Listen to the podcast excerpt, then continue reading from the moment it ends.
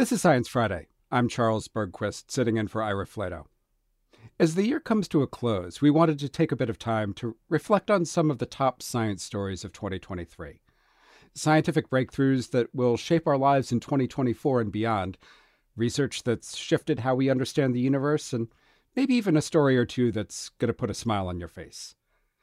A few years ago, of course, the story of the year was the rapid development of COVID vaccines.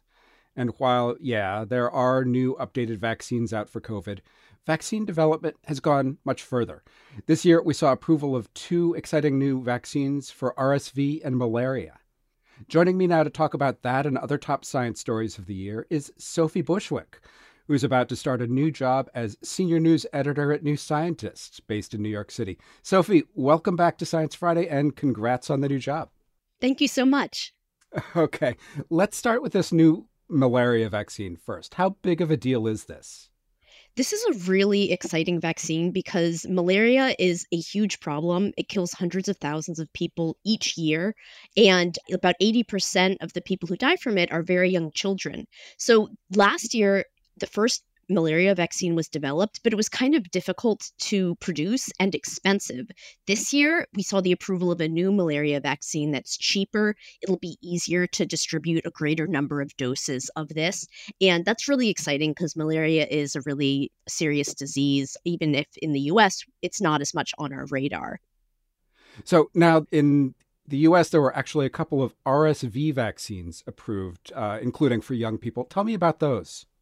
That's right. So, RSV is a pretty mild disease for healthy adults, but young children and the elderly uh, can really suffer from it. So, these new RSV vaccines, there's one that's supposed to be for uh, the elderly population. They can take it and get inoculated before the winter illness season. And there's another one that's specifically designed for pregnant women. And so the idea is they can have this injection and pass the immunity on in utero um, before giving birth. So we can't get away without briefly mentioning there is a new COVID vaccine on the market too. That's right. There's this vaccine called Novavax, and unlike the mRNA vaccines that we're used to, this one is a little easier to produce. It's based on proteins, and it's also uh, able to be stored in refrigerators. So, because it doesn't need to be kept at such cold temperatures, it might be easier to, to store and distribute this one. So, moving on to one of the other big medical stories of the year, there's been this rise of a new generation of weight loss drugs like Ozempic and Wegovy, uh, but it has not come without some controversy. That's right. So these drugs were originally developed for people with diabetes, but they figured out pretty quickly that they also can trigger weight loss. And as a result, some trials have shown that they can reduce the risk of heart disease and other problems, and that they could even be a, a potential treatment for addiction. A lot of these drugs reduce hunger and cravings for food for folks who are trying to lose weight, but that it could also be having some effect on cravings for addictive substances. So clinical trials for that are still going on, but it's really interesting. Yeah, that is super interesting. So now that we're approaching New Year's Day, uh, folks might have forgotten about one of the year's literally hottest stories. This year has brought up some of the hottest days on record. That's right. July this year was the hottest month in recorded history. But even throughout the year, there were a lot of months that broke heat records for that month. The most was September. That was the most anomalously hot month. The biggest difference between average September temperatures and temperatures in September 2023. Wow. And this is a big issue because a lot of times when we think of, of climate change, we hear that, you know, they're trying to keep it to 1.5 degrees Celsius heat increase or below. And that doesn't sound very extreme, but just small increases in temperature like that can have huge effects. So we saw um, heat waves in Europe this year that caused a lot of deaths. We are seeing an increased likelihood of droughts, of more severe hurricanes. I think that for a lot of folks who, who sort of hand waved that we wouldn't wouldn't be seeing the effects of climate change for a very long time. We're already seeing those effects now. And I think this year, with record after broken record, really drove that home. Yeah, definitely.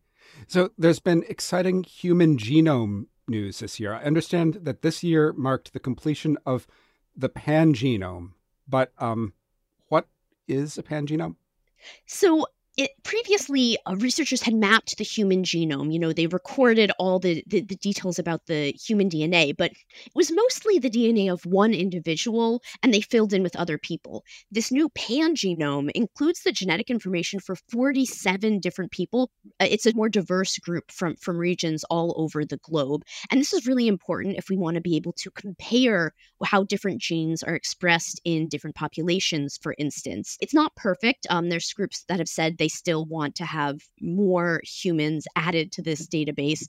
And the more that we understand about knowing the genetic makeup of all these different people and how they compare to each other, the more we'll learn about how DNA uh, impacts things like fertility, heart health, even Alzheimer's disease, and, and other problems that affect humans. So this is a better way of, of saying sort of what a baseline is for what is quote unquote normal and shared among many people versus looking at this one individual. Yes, that's right. And they were really they were mapping, you know, each chromosome from telomere to telomere, you know, trying to get all the DNA that makes up that chromosome. And they also finally mapped out the Y chromosome, which previously had had been missing. The Y chromosome had been kind of neglected before. It was thought to be not that important, but by mapping it out, we're going to learn more about just what it does. So we can't go without hitting a couple of big highlights in the world of space news. Um, NASA's OSIRIS REx was the first mission to bring back a sample from the asteroid Bennu, and that was really kind of a nail biter. Yes, this was a very long term, difficult mission. So, not only is Bennu really far away, about 200 million miles away from Earth, so it took this OSIRIS REx flyer. It took about two years to get there. Then it had to map out the asteroid, figure out how to collect the sample, and then it had to come all the way back. Finally, it actually had to deliver this sample in this very well protected case that could survive re entry through Earth's atmosphere. And so researchers were super excited to get their hands on it, but they couldn't just unwrap the present right away because they don't want to contaminate it with all of our Earth atmosphere and germs. And so they had to open it very, very very carefully. And now they'll finally be able to study this material that dates back really to the dawn of the solar system and could really teach us a lot about how it formed. Yeah. So unwrapping this uh, present from the stars, what all are they hoping to learn from it? So Bennu is about 4.5 billion years old. And unlike Earth, which, you know, we were formed as part of the solar system, but we went through a lot of turmoil on the way. Whereas Bennu has been kind of floating in the vacuum of space, which preserved a lot of these volatile compounds and will give us a better idea of, uh, of a snapshot of what types of chemicals were around in the early solar system, and then how that impacted the development of Earth and even life on Earth. Yeah, so we'll be looking forward to those results coming out later this year. And so, zooming out for some big picture space news, this year, astronomers also detected some gravitational waves. R- remind us what those are and what they might help us understand. So, gravitational waves are essentially ripples in the very fabric of space time, and they're very difficult to detect. You know, in 2015, researchers used a telescope to make the first measurements of gravitational waves. But those gravitational waves came from black holes that were I'm going to say relatively small. Researchers also want to study the uh, gravitational waves coming from supermassive black holes, which could be 100 million times more massive than our sun. The problem is these waves are so low frequency that their wavelengths are really dragged out. It would take like a decade for a single wave to pass through our solar system, which makes them really hard to measure with a standard telescope. So instead, researchers used the galaxy as a telescope. They looked at these objects called pulsars. These are these super dense, very quickly spinning stars that are releasing beams of electromagnetic radiation. And the idea is as the stars spin around, the beam spins around like the beam of a lighthouse, and it creates this pulse that we can detect from Earth. And the researchers were studying um, discrepancies, like these extremely, extremely tiny pauses in the pulse of all these different pulsars scattered around the galaxy, and they were able to to detect this signal that came from these big, low frequency gravitational waves disrupting the pulsars. Mm, interesting. So this year, there's been headline after headline about AI, artificial intelligence, Personally, I'm almost getting sick of it. But you wanted to bring us an aspect of machine learning that some of us might have missed this year. That's right. I think it's very cool the way that AI and machine learning is making strides to sort of translate between humans and the animal world. So, mm. there are a lot of the ways that animals communicate, we can't even detect as humans. You know, it might be higher frequency than we're used to picking up. It might involve pheromones or um, other uh, other signals that we don't have the senses to detect. But researchers have been able to develop these very small, unobtrusive sensors that can pick up a lot of these signals. And then they're able to use AI to translate between what those signals are and what the animals are doing and trying to communicate. So this has been used to do things like learn more about how bats communicate with each other or bees. But now researchers are also using AI to look at our pets. Most recently, I got to talk about a study where they looked at cat faces and tried to use AI to learn whether that cat was in pain based on its facial expressions. Wow. So, Cat GPT. Exactly.